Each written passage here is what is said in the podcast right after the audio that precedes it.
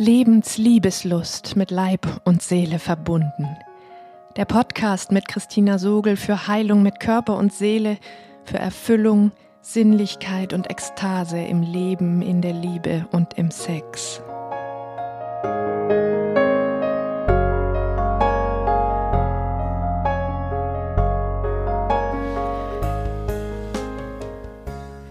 Hallo, du atmendes Wesen.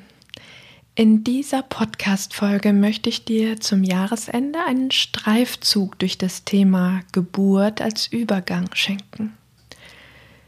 Dabei berühre ich die Themen Geburts- und Sterbekultur als Ausdruck kollektiven Traumas, Geburt als sensibler Übergang, bewusste Gestaltung von Übergängen als Traumaheilung und die Bedeutung von Sprache und Unsicherheit für diesen Prozess des Geborenwerdens.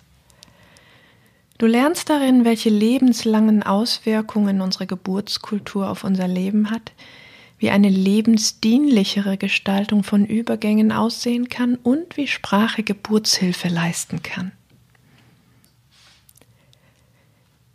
Wie immer lade ich dich von Herzen ein, dir zum Hören einen gemütlichen und ungestörten Platz zu suchen, deine Augen zu schließen, dich tief mit deinem Atem zu verbinden und der Resonanz meiner Worte und Gedanken in deinem Körper zu lauschen. Sie ist die Verbindung zu dir.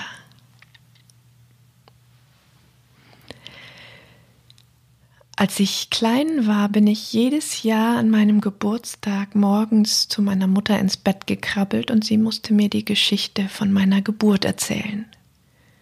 Kleinteilig. Jedes Detail wollte ich wissen. Ich liebte diese Geschichte. Dennoch war es so, dass in dem Moment, als ich zum ersten Mal selbst schwanger war, mir die Vorstellung widerstrebte, für eine Geburt ins Krankenhaus zu gehen und irgendwelche wildfremden Menschen in einem so besonderen und intimen Moment über mich verfügen zu lassen. Ich war doch nicht krank. Gegen haufenweise massiven Gegenwind und Vorwürfe von der Außenwelt an bekam ich meine beiden Söhne zu Hause. Später auf den Spielplätzen fragte ich in meinem Glück über diese wunderbaren Erfahrungen die anderen Mütter kleiner Kinder nach ihren Geburtserlebnissen und war zutiefst erschüttert, bis auf wenige Ausnahmen Leidensgeschichten von Kälte, Unabgestimmtheit, Ausgeliefertsein, Entmündigung und bei Aufbegehren sogar Vorwürfe, Drohungen und Beschämung zu hören meist von männlichen Ärzten, oft aber auch von Ärztinnen, Krankenschwestern und Hebammen.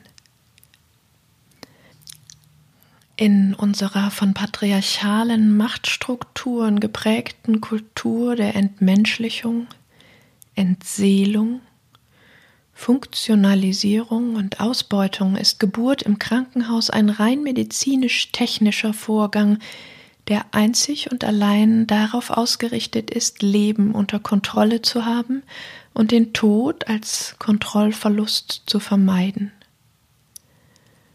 Seelische Befindlichkeiten spielen keine Rolle.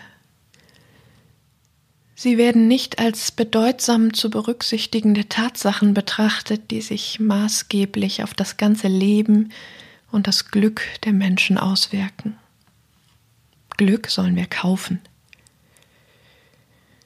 Mit der Ausrichtung unserer Kultur auf Macht, Funktionalität und Überwindung des Todes wird Frauen die Größe und Würde des Gebärens genommen, werden sie strukturell und gedankenlos aus ihrer Geborgenheit und Autonomie zu Hause herausgerissen, mit fremden Menschen, Medikamenten, technischen Geräten, PDAs und Kaiserschnitten in ihren natürlichen Prozessen irritiert und gestört, bis man sich brüstet, dank moderner Medizin der selbstgemacht schwierigen Geburt Herr geworden zu sein.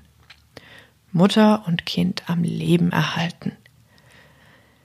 Wenn der Gynäkologe rechtzeitig zum Fußballspiel zu Hause sein will, ist ein Kaiserschnitt Mittel der Wahl, zumal er obendrein schmerzfrei ist. In der Vorbereitung auf meine Hausgeburten stellte ich fest, dass ein großer Teil des Risikos bei Geburten erst durch die fremden Keime, durch den Stress der unvertrauten Umgebung entsteht. Gestört durch medikamentöse und technische Eingriffe, Beschleunigung und Schmerzbetäubung. Im Vorfeld der Hausgeburten musste ich unterschreiben, dass ich im Falle des Todes meines Kindes unter der Geburt selbst die volle Verantwortung dafür übernehme. Wer aber trägt die Verantwortung dafür, wenn Menschen zum Beispiel durch Kaiserschnitt oder unnötig schwierige Geburt nie ganz im Leben ankommen? Wieso wird es nicht genauso unterstützt, das natürliche Risiko bei Hausgeburten genauso optimal zu minimieren? Wie zum Beispiel in Holland, wo bei Hausgeburten ein Krankenwagen vor der Tür in Bereitschaft steht. Geburt und Tod als existenzielle Momente, die wir letztlich nicht in der Hand haben, sind kulturelle Herausforderungen. Wir haben den Tod von einem wichtigen individuellen Lebenswerk zu einem zu kontrollierenden Störfaktor degradiert und dadurch die Geburt zu einem technischen Machtkampf gegen den Tod. Rainer Maria Rilke schreibt in Malte Lauritz Brigge über den Tod. Dem alten Kammerherrn Brigge sah man an, dass er einen Tod in sich trug. Und was war das für einer? Zwei Monate lang und so laut, dass man ihn hörte bis aufs Fuhrwerk hinaus. Das lange alte Herrenhaus war zu klein für diesen Tod. Es schien, als müsste man Flügel anbauen. Es war eine Stimme im Haus, die noch vor sieben Wochen niemand gekannt hatte. Es war nicht die Stimme des Kammerherrn, sondern die seines Todes. Christoph Detlefs Tod lebte nun schon seit vielen, vielen Tagen auf Ulsgard, redete mit allen und verlangte, verlangte getragen zu werden, verlangte das blaue Zimmer, den kleinen Salon, verlangte den großen Saal verlangte die Hunde, verlangte, dass man lache, spreche, spiele, verlangte selber zu sterben, verlangte, schrie und stöhnte, brüllte so lange und anhaltend, dass die Hunde, die zuerst mitheulten, verstummten, nicht wagten, sich hinzulegen und sich fürchteten. Und wenn sie es durch die weite, silberne dänische Sommernacht im Dorfe hörten, dass er brüllte, so standen sie auf, wie bei Gewitter, kleideten sich an und blieben ohne ein Wort um die Lampe sitzen, bis es vorüber war. Christoph Detlefs Tod, der auf Ulsgard wohnte, ließ sich aber nicht drängen. Er war für zehn Wochen gekommen, und die blieb er. Und während dieser Zeit war er mehr Herr, als Brigge es je gewesen war. Er war wie ein König, den man den Schrecklichen nennt, später und immer. Das war nicht der Tod irgendeines Wassersüchtigen, das war der böse, fürstliche Tod, den der Kammerherr sein ganzes Leben lang in sich getragen und aus sich heraus genährt hatte. Alles Übermaß an Stolz, Willen und Herrenkraft, das er selbst in seinen ruhigen Tagen nicht hatte verbrauchen können, war in seinen Tod eingegangen, in den Tod, der nun auf Ulsgord saß und vergeudete. Wie hätte der Kammerherr Brigge den angesehen, der von ihm verlangt hätte, er solle einen anderen Tod sterben als diesen? Er starb seinen schweren Tod, und wenn ich an die anderen denke, die ich gesehen oder von denen ich gehört habe, es ist immer dasselbe. Sie alle haben einen eigenen Tod gehabt. In unserer Kultur ist der Tod ignoriert und verleugnet, geschieht heimlich, die Geburt funktionalisiert. Wir sollen nicht selbstverantwortlich leben, gestalten und sterben, sondern funktionieren, das System am Laufen halten. Und das machen wir so bereitwillig. Funktionieren können wir am besten, wenn wir uns nicht spüren, unsere eigenen Bedürfnisse gar nicht kennen, keine unbequemen Fragen stellen. Weil wir als individuelle Wesen seit jeher unerwünscht waren, unsere Individualität eher Störfaktor als Bereicherung, haben wir irgendwann vergessen, uns selbst danach zu fragen und essen stattdessen möglichst unbewusst das, was auf den Tisch kommt, damit es in jedem Fall schmeckt, beziehungsweise wir uns gar nicht erst fragen, ob es wirklich schmeckt. Uns allen, die wir nach dem Zweiten Weltkrieg leben, stecken die Nachwirkungen des designierten deutschen Erziehungsratgeber der Nazizeit in den Knochen. Johanna Harers Buch Die deutsche Mutter und ihr erstes Kind wurde später unter dem Namen Die Mutter und ihr erstes Kind bis in die 80er Jahre hinein aufgelegt und verkauft. Demnach bestand eine gute Erziehung darin, den Willen des Kindes frühzeitig zu brechen. Uns allen fallen sofort die klassischen Elternsätze dazu ein. Ob das Leben geprägt durch diese Erfahrungen nur noch ein Überleben ist, interessiert in unserer Kultur nicht. Im Gegenteil, es ist sogar gewollt. Wir alle sind Überlebende in dieser Kultur. In meinen therapeutischen Behandlungen braucht es oftmals Jahre, die schwerwiegenden Folgen auf unterschiedliche Weise traumatisierender Geburten zu überwinden. Nicht nur langweilige, zähe Geburten unter Sauerstoffmangel, Zangen- oder Saugglockengeburten, sondern auch und vielleicht sogar gerade problemlose geplante Kaiserschnitte beraubt um die erste gemeinsame Aufgabe für Mutter und Kind. Beraubt um die Entscheidung wann und wie genau, beraubt um die Ausschüttung bindungsfördernder Hormone und die Möglichkeit zutiefst verbindender Kooperation. Menschen, die selbst unerwünscht oder mit Kaiserschnitt auf die Welt kamen, kämpfen oft ihr Leben lang darum, wirklich in dieser Welt anzukommen, ihre eigenen Entscheidungen zu treffen, ihr eigenes Leben zu gestalten. Arthur Janow, der Begründer der Primärtherapie, hat unter anderem in seinen Büchern Der Urschrei und frühe Prägungen beeindruckend beschrieben, wie die konkreten Geburtserfahrungen nicht nur lebenslang im Nervensystem gespeichert sind, sondern sich auch auf allen Daseinsebenen niederschlagen, körperlich muskulär, energetisch, in Denkstrukturen, Überzeugungen, Weltanschauung und Berufswahl.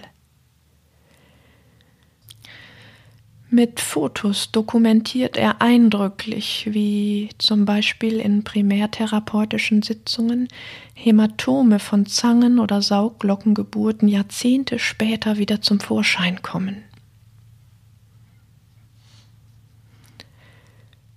Wo immer uns Trauma in den Zellen sitzt, leben wir nicht. Wir sind nur Überlebende, die ein und dasselbe für alle Zeiten quälend wiederholen, bis wir wieder ins Leben finden. Wie kann denn diese Art Übergang wohl aussehen, die in mehr Leben hineinführt?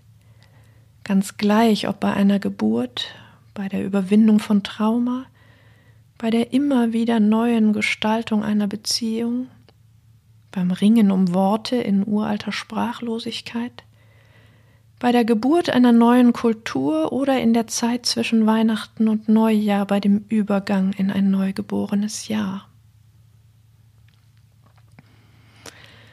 Weihnachten, Jahresende. Ein neues Jahr liegt zu deinen Füßen, jungfräulich, frei zu deiner Gestaltung.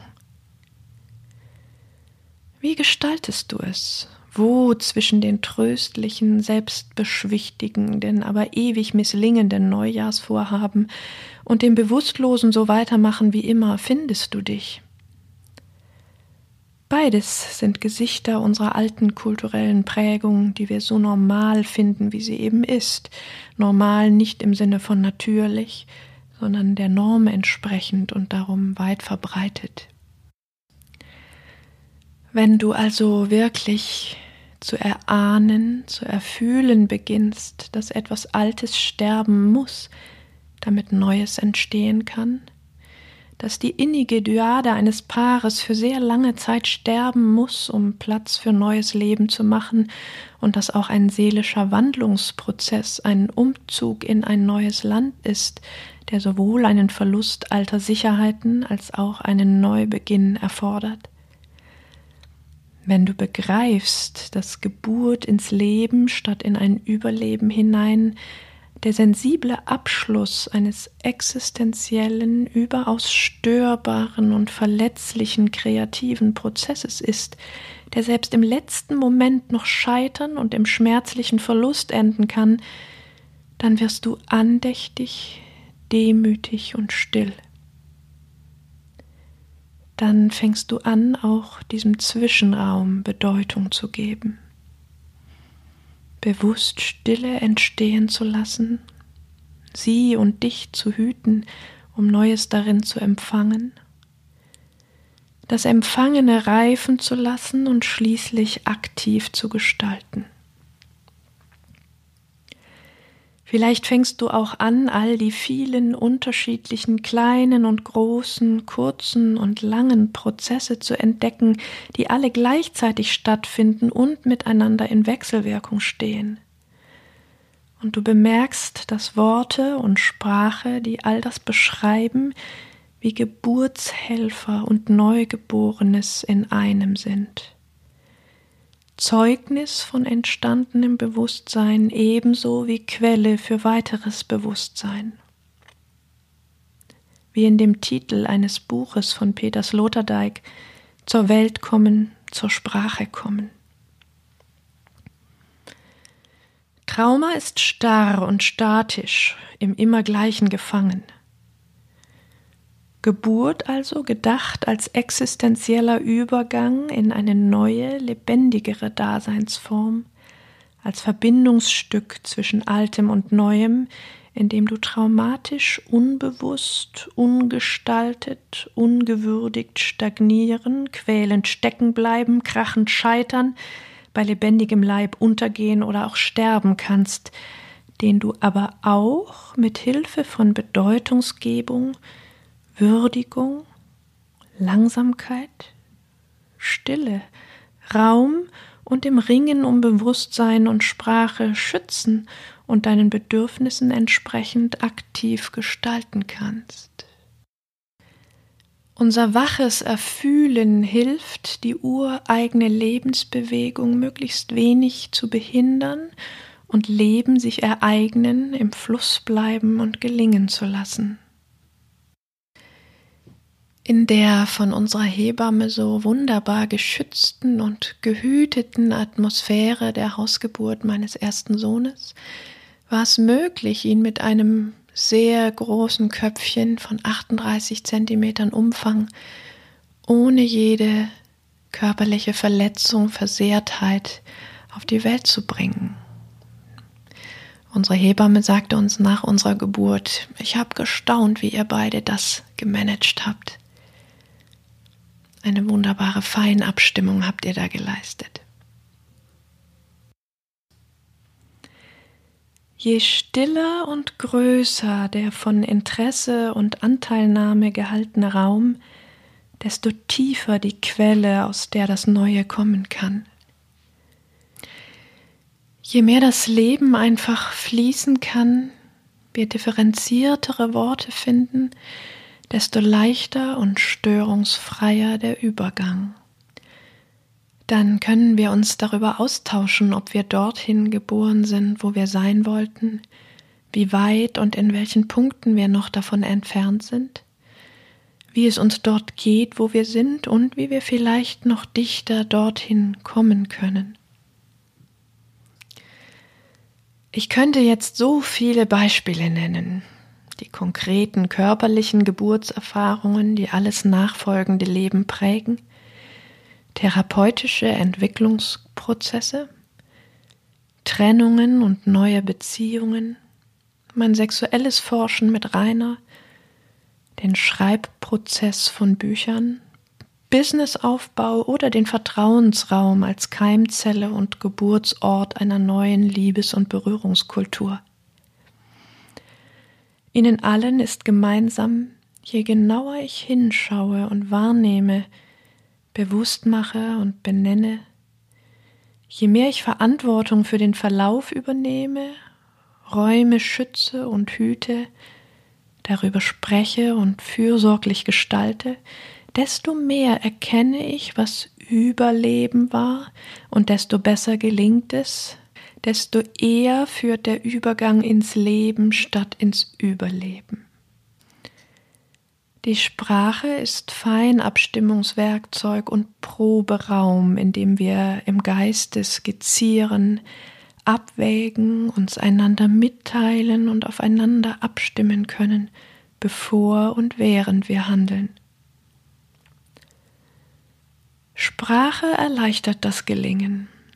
Wenn wir die Scham überwinden und über die Dinge sprechen, mit denen wir uns unsicher fühlen, dann können wir ihnen den Weg bereiten, eine Resonanz erfahren und wichtige Rückmeldungen bekommen. Indem wir es uns bewusst machen und ausdrücken, schlagen wir schon automatisch einen anderen als den ewig gleichen, unbewussten Weg ein, als den, den wir von unseren Vorfahren in unserem Nervensystem tragen. Wie wäre es also, wenn Abschied und Neubeginn, Tod und körperliche oder seelische Geburt ins Leben hinein etwas anderes wären, als wir es kennen? Kein mechanisch kontrollierter Vorgang der De- oder Refunktionalisierung, sondern existenzielle Teile unseres eigenen Lebens, Grenzerfahrungen, denen wir so viel Bedeutung, Wert, Würde und Unterstützung verleihen könnten, wie sie es verdienen, die wir uns nicht nehmen lassen, denen wir vielmehr bestmöglich ein individuelles Gesicht geben und sie gestalten würden. Warm, sicher, geborgen, einfühlsam und fein abgestimmt auf die Bedürfnisse der Sterbenden oder Gebärenden, an Orten, die genau darauf optimal vorbereitet sind. Nach einer Zeit stillen Hinfühlens und bewusster Vorbereitung, laut oder ganz leise, nur inmitten der wichtigsten und vertrautesten Menschen, unter Anwendung nicht nur jüngster medizinischer Erkenntnisse, sondern alles uralten Frauen- und Menschenwissens über die Jahrtausende, in denen Menschen geboren und gestorben sind. Wie wäre es, wenn wir uns Zeit nehmen, Scheitern, Misslingen und Tod gemeinsam zu bedauern und zu betrauern? Schritte der Entstehung zu würdigen statt sie als noch nicht fertig und damit wertlos zu betrachten und gelingen zu feiern. Ein Supervisor von mir sagte mal diesen Satz, den ich seitdem nie mehr vergessen habe. Er sagte, Zerstören ist leicht und klappt immer. Etwas aufzubauen oder zu entwickeln ist so viel gefährdeter zu scheitern. In unserer Kultur darf man nicht scheitern. Es ist schlichtweg nicht vorgesehen, sonst haben wir versagt. Wenn wir aber nicht scheitern dürfen, dürfen wir eigentlich auch keine Fehler machen, können nicht aus Fehlern lernen und dürfen streng genommen gar nicht erst etwas versuchen, was wir nicht schon können.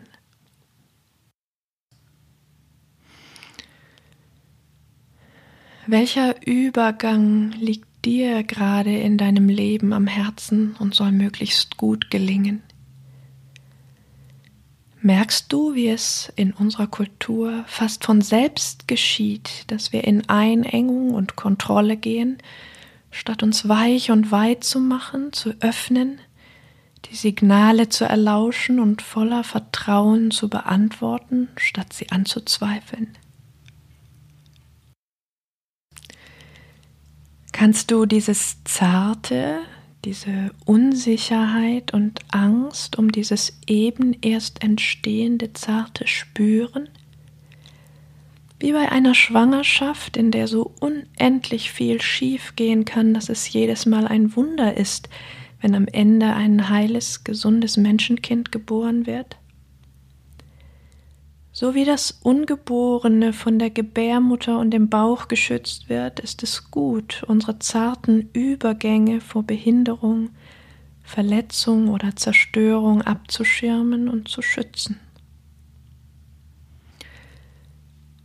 Erlaub es dir, dieses leise Flattern und Flirren der Angst im tiefen Gewebe deines Körpers wieder wahrzunehmen, ohne dich für deine mangelnde Souveränität darin zu schämen.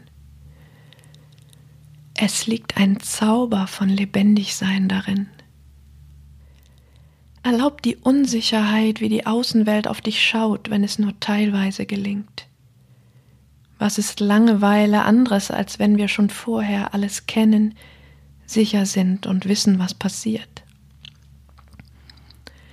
Ich möchte ein Plädoyer für Unsicherheit und Angst zu scheitern, für Zartheit und Verletzlichkeit in deinem Körper halten, dich begeistern dafür, weil sie dich aufmerksam für das Wunder gelingenden Lebens machen weil sie dich nicht nur daran erinnern, dass Dinge verunglücken oder misslingen können, dass du sogar selbst unendlich zerbrechlich und endlich bist, sondern auch daran, dass dein Körper ganz von selbst weiß, wie es geht zu leben und zu wachsen, wenn du nur aufhörst, ihn zu überhören und auszubeuten, weil sie die Dokumente dafür sind, dass du die Taubheit überwunden hast, und im Leben angekommen bist. Und wenn dich je Zweifel überkommen, dann schüttel dich, bis sie sich verändern.